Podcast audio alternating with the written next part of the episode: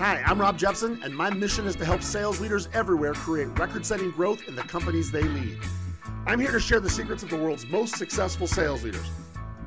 I don't care how big the company or how big the team, we showcase sales leaders who are taking what the market gives and then some. We feature leaders of teams who are beating their markets, winning at crazy rates, and creating life changing years for the people they lead. The Sales Leadership Podcast is brought to you by Sales Leadership United, part of the Jepson Performance Group. Video segments of this and other episodes of the podcast can be found at Sales Leadership United, hosted on Patreon. Think of Sales Leadership United like a Home Depot for sales leaders. It's a comprehensive resource for sales leaders with over 100 hours of tools training, and insights sorted and tagged into every category you might need to help you become an elite sales leader. A private podcast, sales leadership training, sales meeting insights, video insights, and much more are waiting for you to check out at Sales Leadership United. Don't reinvent sales leadership. Tap into proven tools and techniques used by many of today's most successful sales leaders and check out Sales Leadership United today. Now, get ready for some serious insights from this week's sales leader who's making it happen. And remember, don't worry, we got you.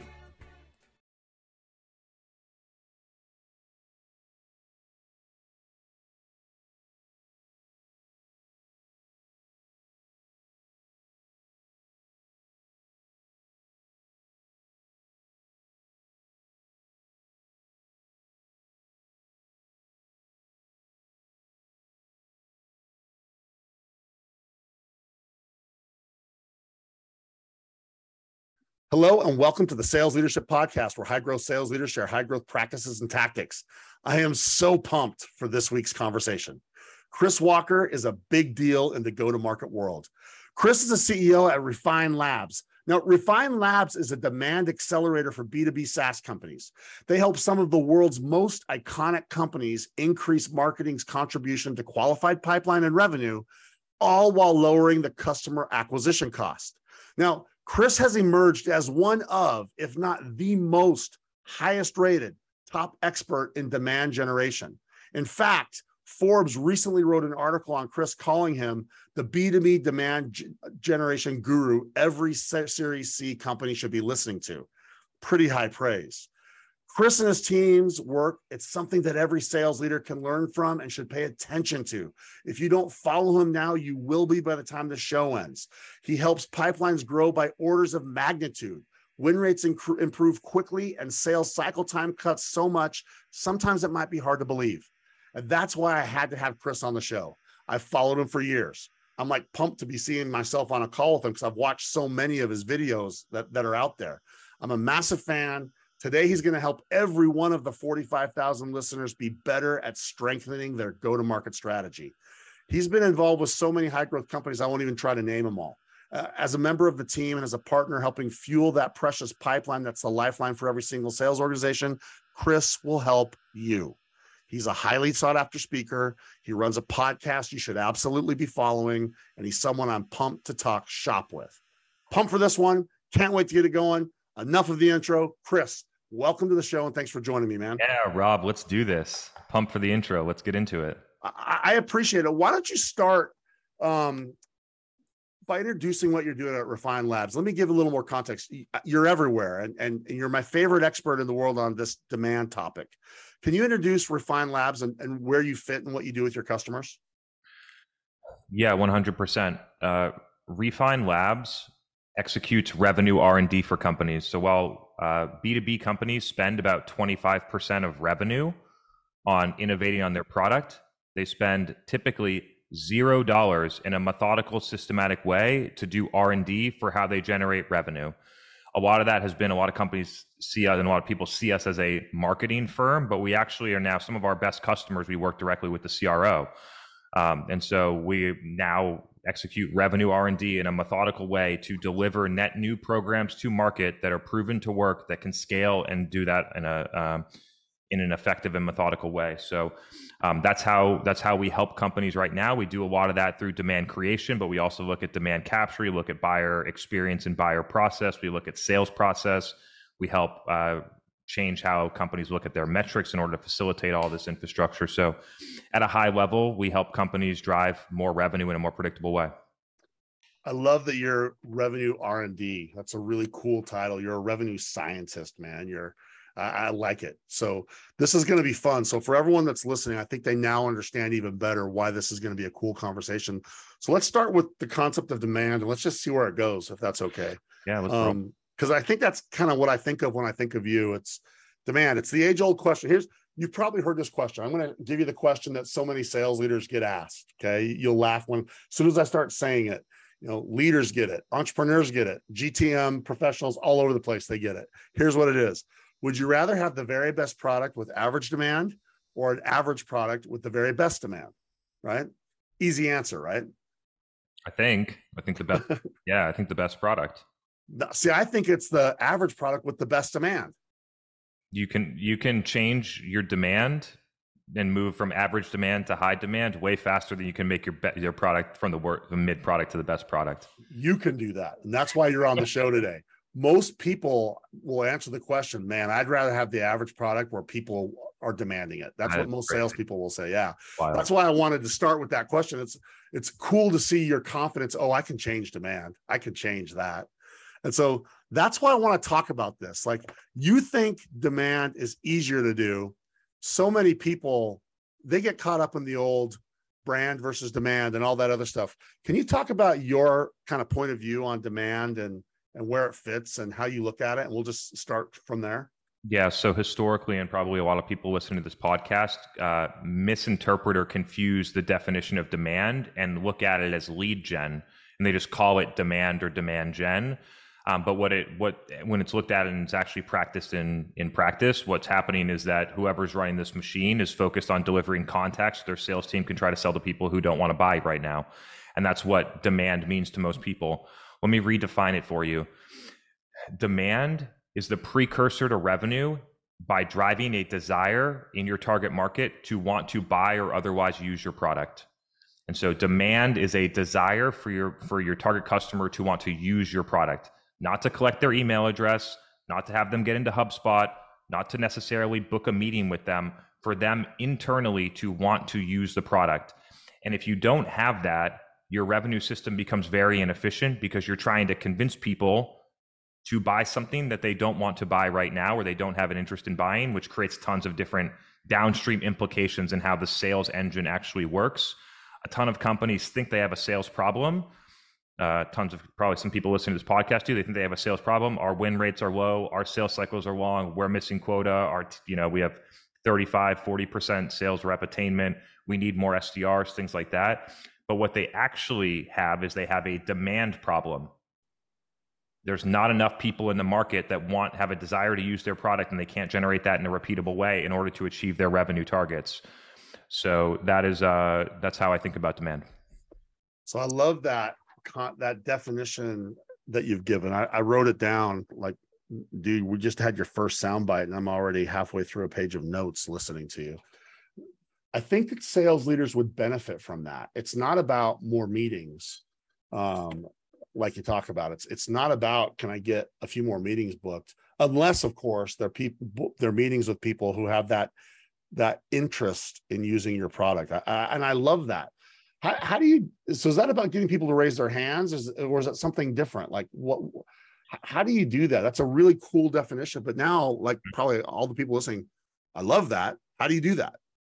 Yeah. So when I uh, sort of invented this mindset in 2017, my mindset was that I know that we have an enterprise sales team and we're going to sell this through a sales team, but my thinking is that I'm going to educate educate customers. So if there was a buy now button on our website, they would buy now without ever talking to our sales team. So that's the mindset and the, the methodology that I use now. If there's a book a demo button and that's the that's the best path that they can get to want to buy, then that will be the path that they take. But the mindset needs to be I'm trying to educate this person so that they buy without our sales team involved. Um, and then you just have an entirely different mindset about how you execute what most people will bucket into as marketing right now. But effectively, anyone in the organization could go out and, uh, and create demand and desire for their target customer. Customer success could do it, sales team could do it, CEO could do it, marketing team could do it. There's tons of different avenues to actually get this done. Um, but in generally in the in companies right now, this responsibility would fall under the marketing team. Yeah, now that's super interesting because there that is a big different a big difference between lead gen and demand gen. And um, is that a different conversation? So should sales leaders start having different conversations? If if let's pretend that we have sales teams, we're not going to go to just self-serve. Yep. Everybody that's listening, they have either their yeah, own reps By the way, or whatever. Yeah. yeah. just to clarify, I'm not I'm not anti-sales and I'm not super oh. Like I uh, I know that there's a huge need, especially when you're selling enterprise SaaS and other types of products, to have a consultant to help a customer buy. So I'm totally on board with that. Just to clarify, yeah. and I'm glad you made that clarification because I didn't take it that you had that perspective. Probably because I know your work well enough. I know that's not who you are. But we have a lot of sales leaders listening, and one of the things that that the people like when we bring guys like you on the show is you've just introduced a different lens to look through. So we got like that old toy, that that kid's toy, the viewfinder. You've just dropped in a new viewfinder lens in there. And so what do they do with that definition? So I got a bunch of sales leaders. I go, okay, that's really cool. What should I do if I adopted that? What would I do a little different as a leader? So I think the the first thing to sort of illuminate this is to look at your data and to look at what's actually happening today. And so I've done this in more than 100 Salesforce instances in the past two and a half years, mainly in B2B SaaS and tech companies. But the the thinking around these companies when I analyze them is we need more leads, which is typically something that you'll hear for the sales team or the SDR team in sort yeah. of companies that think like this. We need more leads. And then a lead and how it's defined in most companies is basically any email address that you can collect that like somehow could potentially buy from you. In a lot of companies, it doesn't even matter if they work in an account that couldn't buy from you, they'll still call it an MQL. So you have these leads. And then if you actually looked at the data and tracked it from a lead, how many of them got to what you would consider qualified pipeline and what's the percentage rate? How many of them actually got to revenue? In our data, in, in my experience, especially with high volume lead gen channels like paid social, Google search, content syndication, cold outbound, things like that, you're going to win closed won, one out of a thousand leads that means that your sales team and your SDR team is either trying to engage contact or actually contacting wow. 199 people in order to win one deal. A bunch of that stuff gets filtered before a meeting so sdrs just chase around people that they never get to. A lot of the stuff ends up there but you waste a ton of sdrs time doing that. And then you got aes taking meetings with these people where they win at a very low rate. And so as a sales leader looking at this data and understanding what is what is actually happening here per source. So what are, happens with the leads that come through Google? What happens with the leads that come through LinkedIn? What about the ones that we get from Zoom Info? And looking at the data and then trying to quantify the hidden costs. The hidden costs are huge here. How much how much of your sales team's time is spent doing demos for people that never wanted to buy in the first place? How many SDRs do you have making phone calls to people that don't want to hear from you?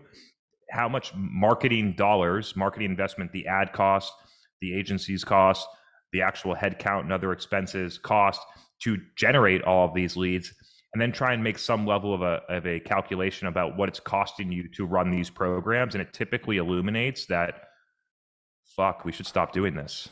Yeah. Okay. And, and, and so that's a really interesting perspective. So sales leaders can take a more active role in where things are coming from and and and and should they be be playing that active role? Should they be helping like saying to their counterparts if they have them? And some people that are listening uh, chris they don't have the benefit of like robust marketing teams behind them. Uh, we have all kinds of people listening to that.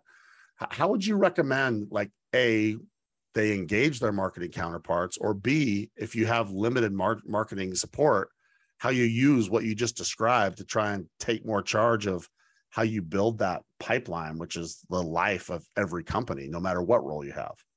Yeah. So when you understand this system, you start to see what's actually happening. Could you could you repeat that question one more time? I had like a great thought, but I lost it. Uh, I, I want to hear your great thought actually. But what I was asking is, we got a bunch of people, some that have robust marketers like you, mm-hmm. and others they don't have them. So, given this system and this mindset of like looking at data, mm. understanding the costs, any recommendations like A, should you be taking a more active role with your marketing department?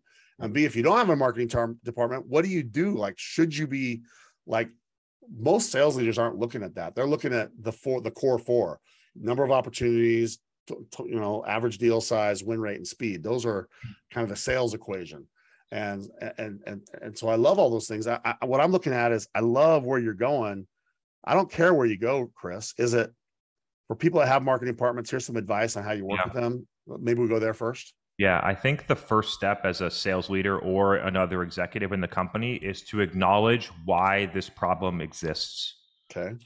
And so acknowledge that this is an organizational level problem. It's not a marketing problem. It's not a sales problem. It's an organizational level problem. And it's driven and caused at the executive level. This is not because the marketing manager and the AE aren't getting along. This is because of how the metrics and the goals are set at the executive level about what these two teams should do and how they work together, that by design creates misalignment. So when a company goes out and they say, okay, marketing team, what we need is we need 5,000 leads every quarter. So we're going to get 20,000 leads this year. And the sales team has their quota and they got to do $10 million in net new business and the marketing team delivers what they're supposed to do the 20,000 leads with no quality control to conversion to pipeline or conversion to meeting or revenue contribution or anything like that. And you end up just having your sales team trying you're basically just having a different source of getting email addresses and phone numbers that you could get from zoom info. That's basically what's happening here. Mm. and so the the the the metrics cause this behavior and they create this misalignment. So if you are in this situation as a sales leader and you have marketing sending a ton of leads and you get the same, you know, typical stereotypical feedback that I see on TikTok and LinkedIn and stuff like that. Oh, marketing hasn't delivered us a good lead and blah, blah, blah. And your sales team stops calling them because they're so bad and things like that. Acknowledge that the reason for the problem is the goal of marketing and the mindset of the company of what marketing should do.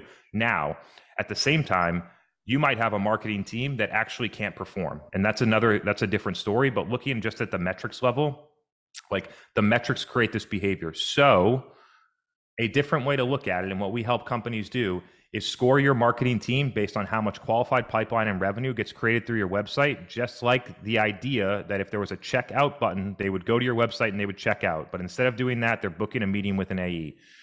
And then you quantify how much pipeline gets created through the website and how much revenue gets created through the website as a way to align marketing and sales this is going to be a little bit of a complex concept, but we use a, a terminology called HIRO pipeline, high intent revenue opportunity pipeline, that uses a win rate control, quality control to make sure that marketing is delivering what sales needs. So, marketing's pipeline target is based on the deal stage where sales wins them at greater than 25%, which is probably stage two or stage three opportunities. Okay. And then all of a sudden, marketing starts flooding it with garbage because they got to hit a volume target. The win rate drops to 22%. Then guess what? Then the target becomes stage three or stage four. And so mm. it must maintain the win rate in order to consider that pipeline. Otherwise, it doesn't get classified, it doesn't get defined as pipeline. Using this win rate metric is an incredible, if you ran a manufacturing facility or another high volume production, you would use this exact same methodology of using some level of a metric to align one process to another against the entire outcome. Um, and so you said pipeline's the the lifeline. Yeah. But it, uh, I a clear, consistent definition of pipeline against win rates, I think, is uh, an enhancement to that. Hundred percent would agree with that. Obviously, um, you got a you got a shitty pipeline, you got a shitty future. If you got a robust pipeline, you got a robust future. That's kind of how I look at it.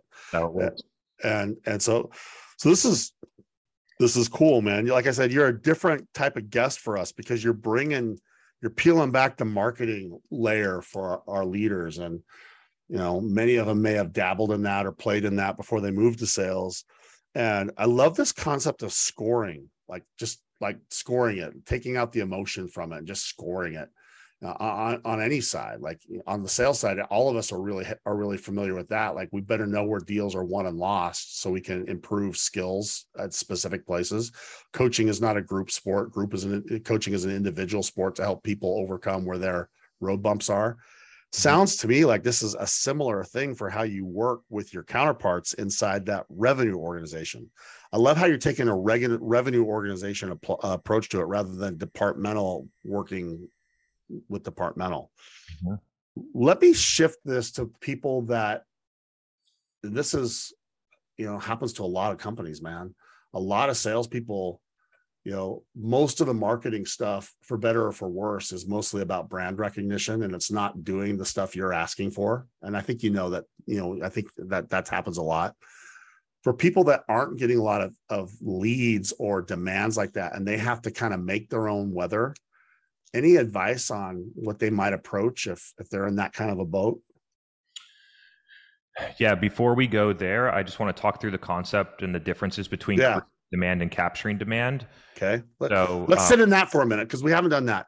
Yeah, Capturing demand and creating demand. Let's let's sit in that for as long as we need to because I think that's a really important distinction. concept. Yeah, Yeah. let's this let's is a mind-blowing concept for sales leaders okay so they're basically you're breaking down your revenue system into two core functions you have to create the demand you have to educate net new buyers that are not in market to buy your solution are not thinking about the business priorities that you solve are not considering whether or not they want to buy your category and you need to figure out how to move them in market through education then you have to capture the demand. You have to, when people want to buy and they're looking for a solution like the, yours or they're looking for you, how do you get them into your funnel, give them an incredible, efficient buying experience, and close those deals into revenue? Now, when you look at how comp- overall businesses are structured and revenue teams are structured from a budget allocation standpoint, the sales team's focused on capturing demand.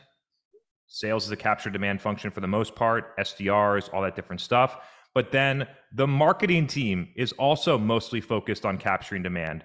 SEO and SEM, lead gen, content syndication, doing webinars to drive leads, a lot of other sale, you know, sales focused activities. And so when you look and then you ha- you see okay, our revenue engine is stalling or we're plateauing or our customer acquisition cost is going up. The reason is because you are not creating a flow of net new buyers that want to buy your stuff. And so you have basically a static level of demand. You just continue to invest more to harvest a static level of demand, or in the, the situation that we're in right this second, a declining amount of demand. And you got more. So there's a there's a balance that's necessary. Um, and to give a couple of examples, just so people sort of yeah, let's let's do that. I want to peel that back. This is so awesome. yeah. So at at one point, like nobody knew that they needed a toothbrush. and then at some point, a company came along and educated people that there's plaque, there you might lose your teeth, this different stuff happens, and you could use a toothbrush in order to prevent that from happening. And then over time, there's been mass adoption to a level where every person has demand, for, essentially every person has demand for a toothbrush. But if the, the, there was a time where nobody did, and so, and there's children that are growing up that when they're three years old, they don't have demand for a toothbrush. And then eventually someone teaches them that they need one, AKA word of mouth. So that's an easy example. Another example, if you want to go a little bit differently, is that like there are tons, like SaaS companies, and oftentimes replace a spreadsheet. Yes. So a lot of your like a lot of your prospective customers are using a spreadsheet right now to do what you do. And so you have to go out and figure out how to teach them about how your salute the the problems with your that your solution solves, the category position, how you see the world, the opportunities that they would unlock by using it before they ever consider buying. Now, what companies do is they try and do the entire process of that via sales. They try and take a, a, buyer that has no interest in buying, is not necessarily aware of the category, and they have a salesperson in a one to one conversation try and bring someone all the way through from 10% done buying when they have their first meeting all the way through because that's what happened from, you know, up until about 2012 probably that's the that was the appropriate way for someone to sell it was sales focused there weren't digital channels. There wasn't information available on the internet. It was tough to get in touch with your b2b peers to know what they were doing. All that stuff is out the window. And so you got to figure out how to get because this the sales team is doing all those things and they're talking to buyers that are 10% done sales cycles are way longer than they should be. Win yeah. rates are way lower than they need to be. Pipeline velocity is not moving very fast and so the solution to this is to take care of a lot of that initial work digitally whether your sales team does it through education your customer success team your marketing team most likely your marketing team should be doing this and then when buyers come to your website and basically they're checking out and they're booking a meeting with your sales team directly there, they're 75% done buying, which means win rates get higher, sales cycles get shorter, things like that. It's shortening the time that sales is involved in the process and focuses their energy on the people that really want to buy. And so it creates a whole different way of how you scale your revenue organization if you can get this to work too. We're a $21 million business and we have two reps. Are you serious? That's that's awesome. Congratulations, man. Thank you. Yeah, and and the the reason is because we get all the work done before the buyer talks to sales. So the people that we're talking to are highly educated, have probably already decided that we're the right solution. Now they need to go through their feasibility and budgeting and things like that. We produce, we put, publish pricing on the website. We give the buyers all the all the things that they need. We do everything that we would do in a sales conversation and do it through a podcast and LinkedIn and other things like that at scale. Um, and so that's those are some different distinctions about how to think about this. You're still accomplishing the same thing, which is getting a buyer from zero percent to 100 yeah. done. It's just how you do it and given how buyers are so, I don't, I'm, I don't want this to come off the wrong way, but like buyers that don't want to buy your stuff don't want to talk to your sales rep. No, no, you're dead right. They don't, especially because it's oversaturated with so many SDRs and sales reps right now, right? Yeah, and so putting your rep in a position where they're talking to someone that doesn't want to buy is not doing anybody any good. And one step farther, it used to be that the rep was important from the education uh, perspective, and that's less important now. Um, it's not even a it's not really even a factor anymore because buyers can educate themselves through so many different sources review sites communities social networks engaging with their peers through zoom or tiktok or a community or a private equity event or through word of mouth. By the the fact of the matter is is that in 2012 the information available was very limited and so buyers needed to engage with sales to get the information that they needed right. to make a buying decision. That doesn't exist anymore. Now buyers can get all of the information that they need in order to make a buying decision, even though companies may not may try to make it hard to do that. All the information to make a buying decision is out there on the internet, and buyers would rather go and get it through sources that they trust more. It's not to say that they don't trust salespeople, but now there are sources that are available that they trust more, and so they're going to use those and it's faster and there's less eh, there's all these other so yep. what you're describing is something we've talked about on the show and this is really interesting. I'm glad that we got here. I didn't expect to get here chris. I can't wait to get your point of view on this because now i see why you wanted to hit this topic before we talk about what we do capturing demand versus creating demand every single sales leader should be having that conversation either with their team or with their counterparts because they are two different movements that are both super important they I probably couldn't even ask you which one's more important or which one's harder because it would just be situational, I would imagine. Or am I wrong on that? Creating demand is more impactful and it's harder. Um, really? But, Will you well, tell us why? Will you tell us why? Um, because it requires a fundamentally different mindset that B2B companies bring to any situation. B2B companies historically bring a product and sales focused mindset in order to do this. And those mindsets really do break down when you're trying to create demand. But the reality is that if you create demand effectively and people want to buy your stuff, then you can have average sellers. You can have an average you can have an average website. You don't have to run Google ads. A lot of the captured demand things become less important because like for instance, we have two sellers, we have a website. That's basically all we invest in capturing demand right now. We don't do SEO, SEM, the type of lead gen advertising, things like that. But we invest hundreds of thousands of dollars a month in podcast production, videos, our marketing team, all the things that are creating demand. And then when buyers come through, they're not searching for like, how do I grow my business? And then going through some funnel in HubSpot, they're searching Refine Labs coming in re- primed and ready to buy. And so if you can create the, the the the people that really win are the companies that create the demand, which makes capturing demand significantly easier. That totally makes sense. But by the way, you also answered my first question. You said if you have good demand, you can have an average website and average all these things. So that's why you say average product, man. See, uh, back to my original question. You just answered it the way I thought you would in the first place. All right, so this this is this is awesome. So I, I got my mind is just cooking right now. We're we're we've only got like 20 more minutes left. I knew it was going to go fast oh, with you. Yeah. You're, you're, I love the way you think, and I, and I hope our sales leaders right now are taking great notes and digesting this because I, I got a ton of ideas now that I want to start running by you that are kind of maybe different. And so here's what I'm thinking about. So now we're now we're really going a different spot. Two things come to mind. We're in a world where what you just described, that whole process you just described, is the buyers trying to commoditize the sellers. Is that a fair thing to say? Mm, what do you mean with the information that's abundant on the internet? Mm-hmm. I want to, I want to, I want to commoditize people so I can say, here are two or three people that probably will, will work. I want to take away the things that make them think that they're so important and different. I'm going to say these are the things that are important to me. Any of these ones are going to be important. Now it's going to be a it's in the sales world we call it the race to the bottom. Buyers are trying to drive our price down by commoditizing them, saying these are the things that I want. You know how much is it going to cost me? And so I, I listen to that. I'm like, okay, that that's happening. We talk about that all the time.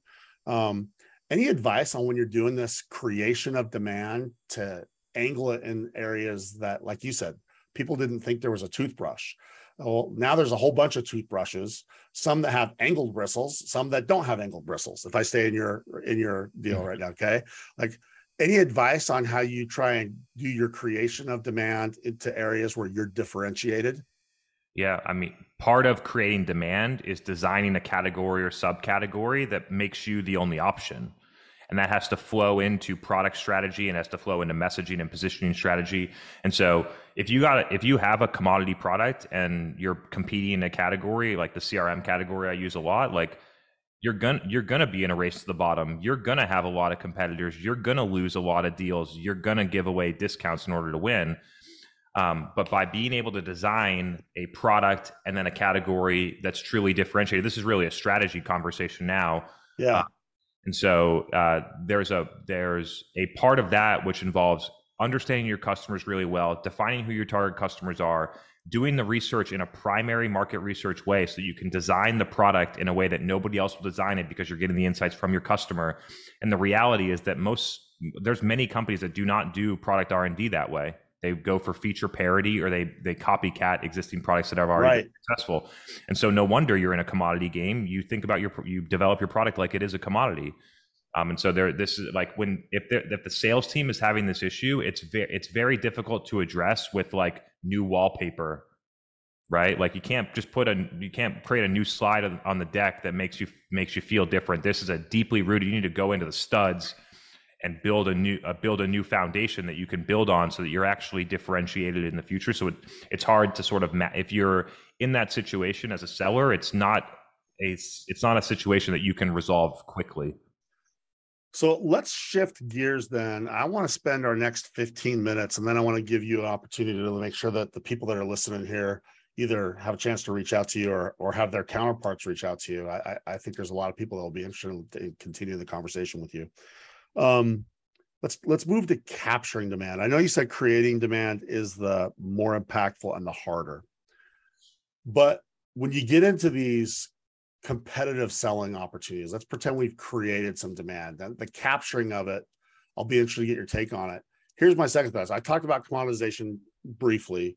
Mm-hmm. I want to go briefly on this one, and maybe we can sit in whichever one you think is more important, because I think both of these issues are big ones facing sales leaders.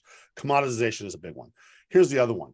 I'm going to go to uh, one of the poets of our time, uh, Jay Z. You ready for this one? I, I, I can, you'll know it. I got 99 problems, right? But the bitch ain't one. And, uh, and so every single person we sell to is going to have 99 problems or 50 problems. And, and what, one of the things that's coming back a lot is, Rob, we got 30 things we need to fix. How, you know, the question isn't, do I have a problem? The question is, do we prioritize it? I, I mm-hmm. believe that like there's all these sales methods like you know solution selling customer centric selling the challenger sell you know gap and problem selling now i think it's all about creating priority how do you teach your people to have what you do get prioritized any thoughts on as you've done this with lots of people about this art or science whatever you want of creating prioritization uh, prioritization happens in the creating demand phase okay yeah. So like when when companies come to work with us, they recognize that this is a problem. They've shared content and discussed it as an executive team. They've allocated significant budget to solve it. They're probably they are either going with us, they're evaluating other vendors that they think are similar to us. Um, but how you get the business to prioritize things is by producing content on the internet that educates them on the things about why, right? So it's translating like the way that I figured this out is that I went on field rides with our sale. We had a field sales team in 2017. I went on field rides with them for 90 days. I saw how they were pitching. I saw what questions were asked. I saw what objections were in, were put forward. I saw how they were answering them. I understood how customers see clinical data versus how customers that buy, use our product versus ones that don't. What are the gaps in knowledge? And then I executed sales at scale which is taking all that information and communi- doing what a salesperson is accomplishing in a one-to-one meeting and doing that at scale to thousands of buyers at once using the exact same information but packaging it in a way that works for a buyer that's not in market to buy so um, i believe that the prioritization phase actually happens in creating demand a lot of companies because they don't create demand they attempt to artificially create prioritization or, for, or force that inside of the sales process which is in my opinion uh, less effective but can still work um, and then when we think about this idea of just capturing demand broadly, I want to drop a couple of nuggets because I know we're co- coming low on time. Yep. Like, I am a business person. I tend to be categorized as a marketing, but I've sold ten more than ten million dollars in deals this year. So, like, I'm a seller. Let's go, man. I'm a seller too. I understand finance. I can. I understand product. I understand engineering. I'm a business. I'm a, I'm a business person. One of the things for sales teams when they think about capturing demand to do is in two I'll give you a story. In 2018, I executed market research with our customers. I did qualitative market research in the field, and then I ran a survey to 550 of our target accounts with target customers, with the target buyers inside of them. And the study was all designed around how do these people research and want to buy. And so I was hmm. looking, where are they getting information? What steps in the process do they want to have?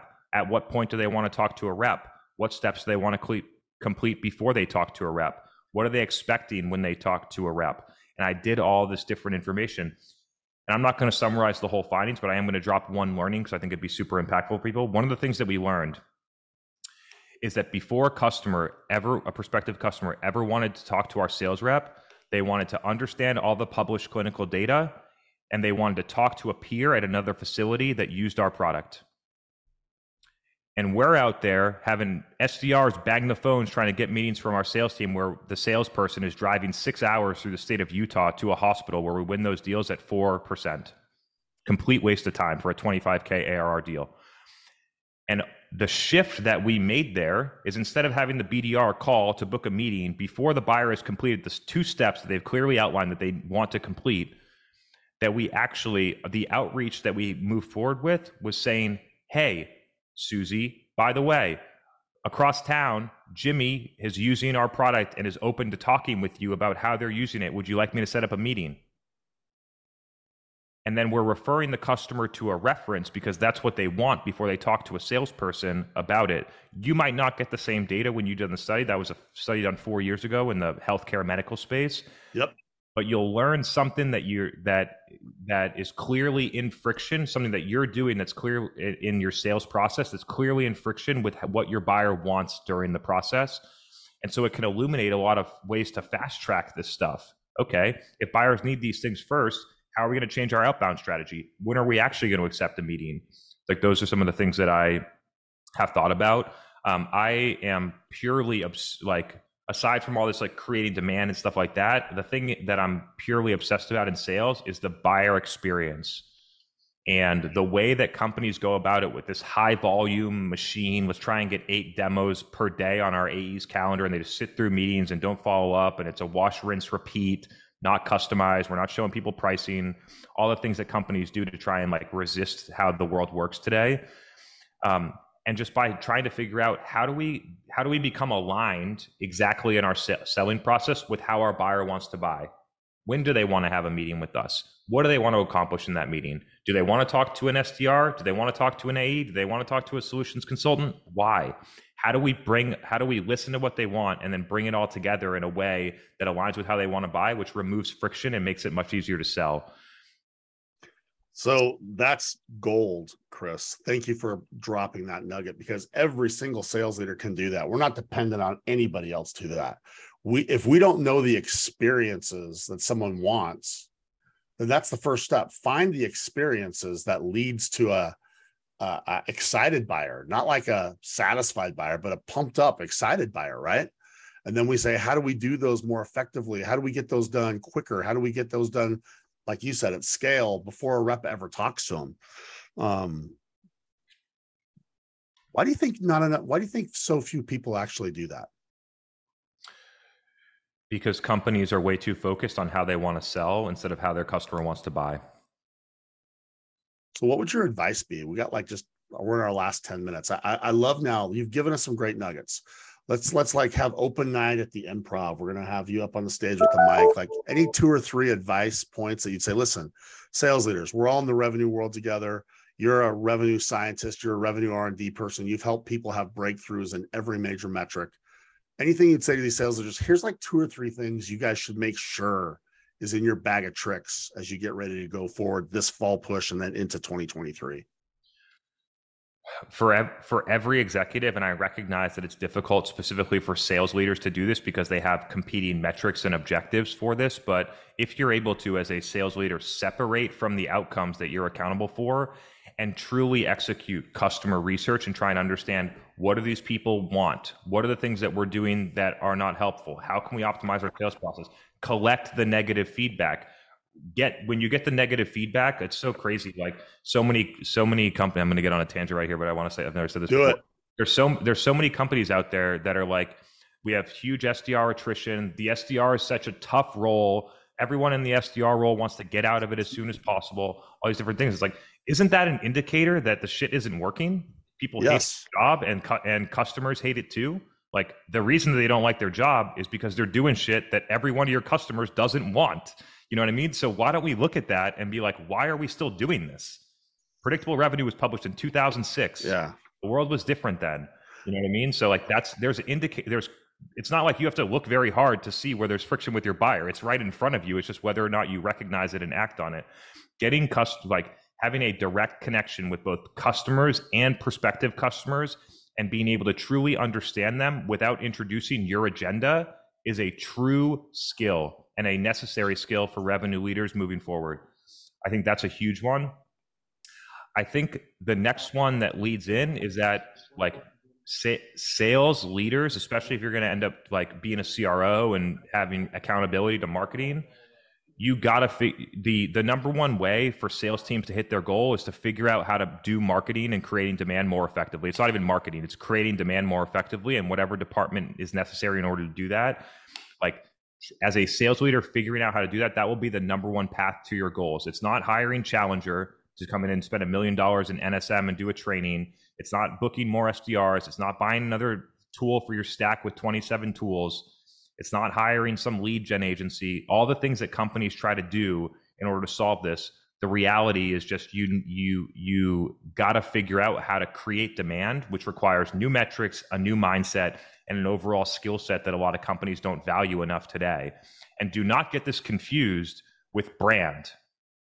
I'm not like this. This is what I'm talking about here is not. What's practicing what's being practiced in your company, otherwise known as brand.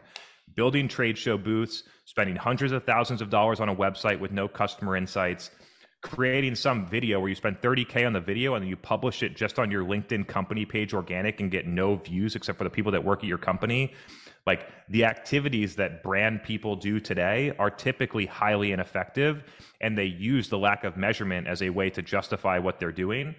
And the reality is that we we figured out we know how to we figured out how to measure it and you can pretty much show that a lot of that stuff is ineffective so please do not confuse what i'm saying to how brand is practiced inside of your company today there is a huge difference between doing brand and getting your entire market of target customers to understand what you do and want to buy your stuff. Um, and so there, I, I, I sort of like looking at it and calling it sale. It's sales at scale.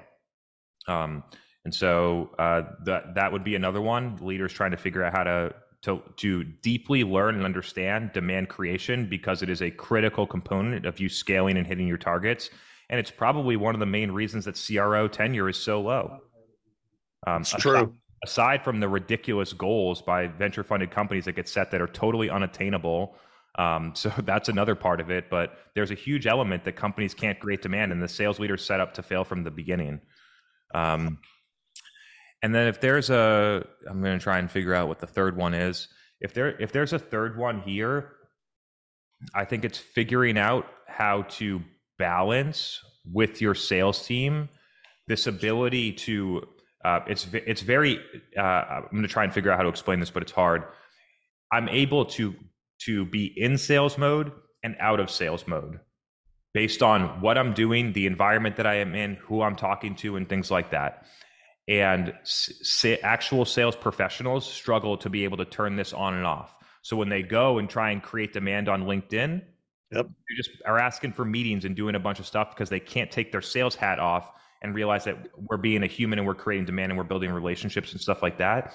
So being able to try and figure out how to turn that stuff off when you go on the podcast, when you're doing the webinar, when you're going into social, when you're inside of communities, to not come in with the sales uh, the sales intentions and the sales stuff because it just turns a bunch of people off. Um, and so trying to figure out how to sort of switch back and forth between those two is a really good skill. Dude, this has been badass, Chris. I knew I was going to like my first uh, interaction with you, but I liked it better than I thought. Uh, and it took me a minute to catch up with you. You were like playing chess, and I was playing checkers, and I still probably am.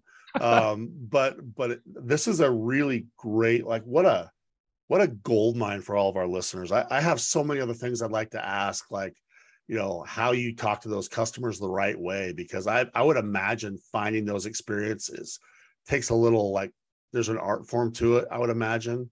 Sure. Um, yeah. I've, I've done this work since 2013 when I was, yeah. in, a product manager. Um, and so there's a lot of skill that goes into being curious, not asking leading questions, asking yeah. questions in a objective market research style way to be able to not just take what the customer says about why they didn't buy from you or what feature they want and try and interpret why do they want it and then synthesize that in your brain and understand what does that mean for me. So a lot of people confuse customer research with listening directly to customers. It's not what customers say it's trying to uncover what, what they do. mean, and then what it means and then how do you use that information to to uh, whatever you want to accomplish. So there's like a level of in pattern recognition and interpretation and stuff like that that goes into it as well. And it's um, ongoing. I'm guessing. I'm guessing you're never done. It's always ongoing, right? Scale. It's. I think it's why a lot of people like res like you and others listen to me and resonate because I get insights at scale every day. I get 100 comments on my LinkedIn posts. I get 500 or more chats when I do a live event. People post and send me DMs all day across a bunch of different channels. I'm inside of several sales conversations almost every day.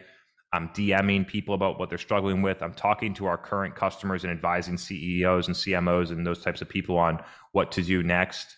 Um, and so I get insights every day, which makes it very easy to start to understand what are the actual problems in the market today. Um, and so I used to do it in market research, get stuff together, send out a survey, you get insights, and then you don't do it again for six months and now because of the scale of the internet and how where everyone is you can get these insights literally every day.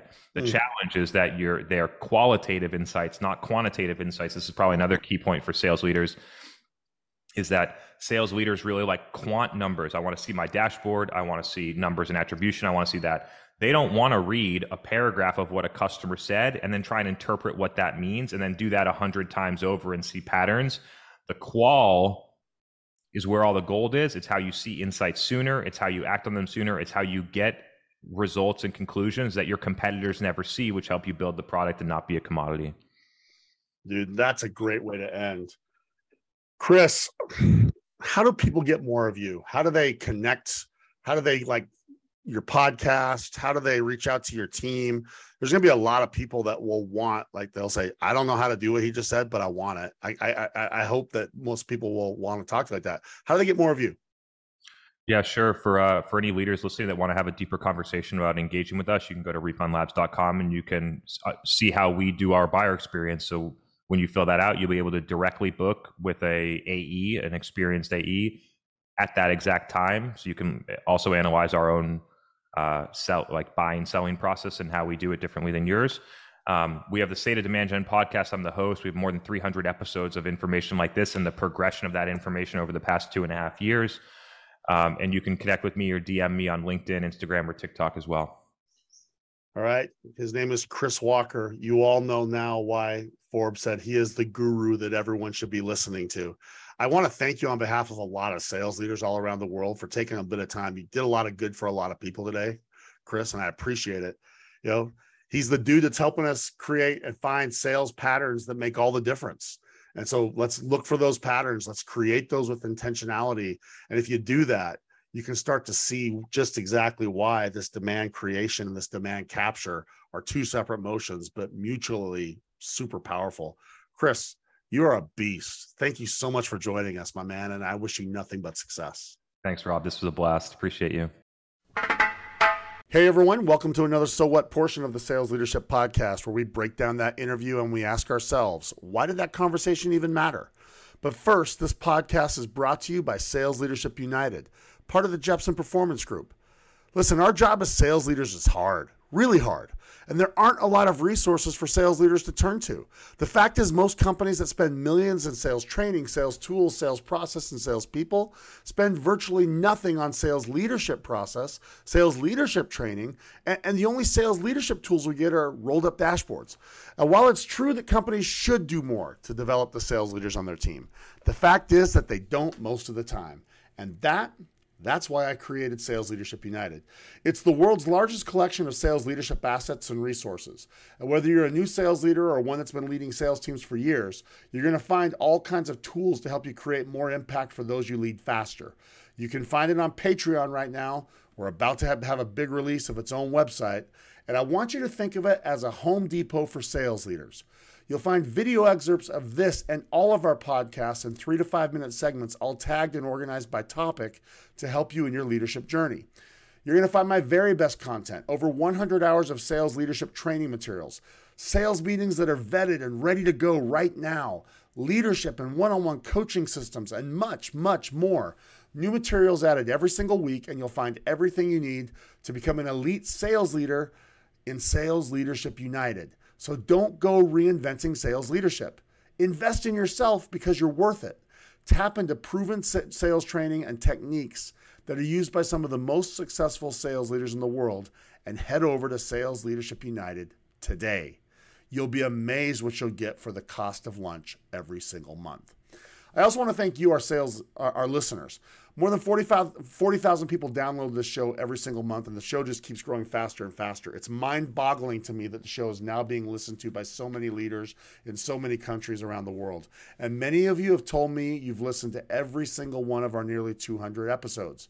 I have more people reaching out to me every single week, and I love hearing the stories of how this show has helped you in your sales leadership journey. They fire me up, and I love hearing them. So thank you because there is no show without you. I do this because I love the sales leadership community, and I'm so grateful that so many of you find this show helpful. So thank you. Your support of this show has been humbling and inspiring, and I'll keep bringing killer guests to you every single week. Chris Walker, the dude is a legend in the GTM world. For years, his work has been the gold standard, creating elite levels of sales at scale. I've been following this guy for a long time, and I've always been blown away with his willingness to share and contribute and the insights that he has. His videos and those insights that come with it, they've helped sales leaders like myself, revenue leaders all around the world, understand marketing principles that have transformed companies by orders of magnitude. And when you understand those, you can tap into them and, and be a far more effective modern day leader, revenue leader, not just sales leader, but a revenue leader as you work differently and you approach the job a little differently. And so I, am pumped that I had the opportunity to bring him to each of you on the Sales Leadership Podcast. What a killer conversation. I love how he started with the question Can we build a buy now mindset? Not take a meeting now mindset. Can we build a buy now mindset? That's a big difference in mindset. Because in the sales world that we live in right now, creating priority is everything, right? Every customer we have will have multiple problems. It's like that Jay Z song, I got 99 problems, right? So the question is, how do they make the one they focus on yours? How, most problems won't get addressed right away. You want to create prioritization. And, and, your ability to do that, your ability to help your reps learn to do that is crucial. That's what modern day success is going to be about because every single one we speak with, they're going to have them, and connecting to a problem isn't enough anymore because most will be like tabled to the side. Um, and the mindset Chris starts with, you know, I thought that that was awesome. I've went back and listened to it a couple times. How do we create experiences that lead to a buy? That's way different than an opportunity. And though that's what many of us will get, I think it's super insightful to say, let's look beyond that mark. Because I don't want us to just have death by metrics. Well, we got a whole bunch of of, of leads. We got a bunch of SQLs, uh, SALs, whatever you, whichever metric you want to point to. that ain't going to be enough. And so we may get we may get those leads. We may get early qualified opportunities, but adopting Chris's mindset of creating demand where you're the only option that works for them, that's a totally different approach. And so I'm glad that Chris went beyond that tired conversation of brand versus demand that, that's been around for so long. He jumped straight to capturing brand versus creating demand, and that was fire. That, that part of the conversation was a game changer for me. I loved getting his insight on that. I hope you got that. Because as salespeople, we have to be in the experience business. We don't win because of what we say or the script we use. We win because of the experiences we create. So let's be mindful of those crea- of those experiences. Because I think the first place to start is to realize the experiences don't start when we finally get to speak with someone. And if we want to be creating priority with those we sell to, we need to be really mindful of Chris's insight that prioritization starts in the demand creation phase. But the message that I want to reinforce from Chris, maybe most of all, is that we have to be in the business of creating experiences, not pitches, not words, experiences, not scripts, experiences. My definition of an experience might be different than yours. Here's what my definition is an experience is when you transform a prospect from a spectator to a participant. And as a result, you better be focusing on systems that create those kinds of experiences. I love how Chris referred to this type of work as sales patterns. Because if you can create the right patterns, and by that I mean a string of experiences, these, these experiences are going to be those inflection points, those heartbeats on the EKG of your deal, right? You're going to be a completely different option for everyone you work with if you know how to string experiences together that guide people along a process. And this is not just having content in their hands, which is tired and been around for a while. An experience is something that you do together. It's something that makes them a participant. So if you can create that, you're going to be a different option for every single person you work with. And if you can work with other members of your revenue team to kind of to help create these kinds of experiences, well, that's going to be a massive game changer, okay? Because together you'll ensure that you align with customers and prospects in ways nobody else does. And that's when you build an elite revenue system. So connect to your customers, learn what they love, learn what the difference makers are. Stop worrying about what you want to sell them and start creating experiences where you create an alignment that, cr- that results in a bunch of things that you're going to like. For example, better alignment, unique experiences, less competition faster sales cycles, more motivated buyers, prioritization from those you're engaging with, and ultimately, significant growth in re- sales and revenue across the board. Not minuscule growth, massive growth.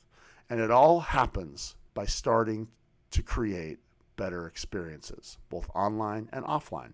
Chris, my man, you're incredible. Thank you so much for joining me. I have been a fan of your work for a long time, and I'm grateful you'd share your insights with sales leaders around the world today.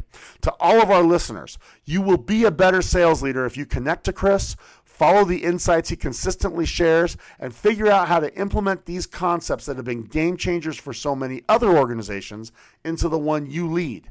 I can't tell you how much I appreciate Chris joining us today, and I hope you get as much from his insights as I have. Finally, Thanks to each of you, our listeners. If you liked this episode, head out to iTunes and give us a five star re- review. It goes a long way in helping me continue to get the best guests in the world on our show.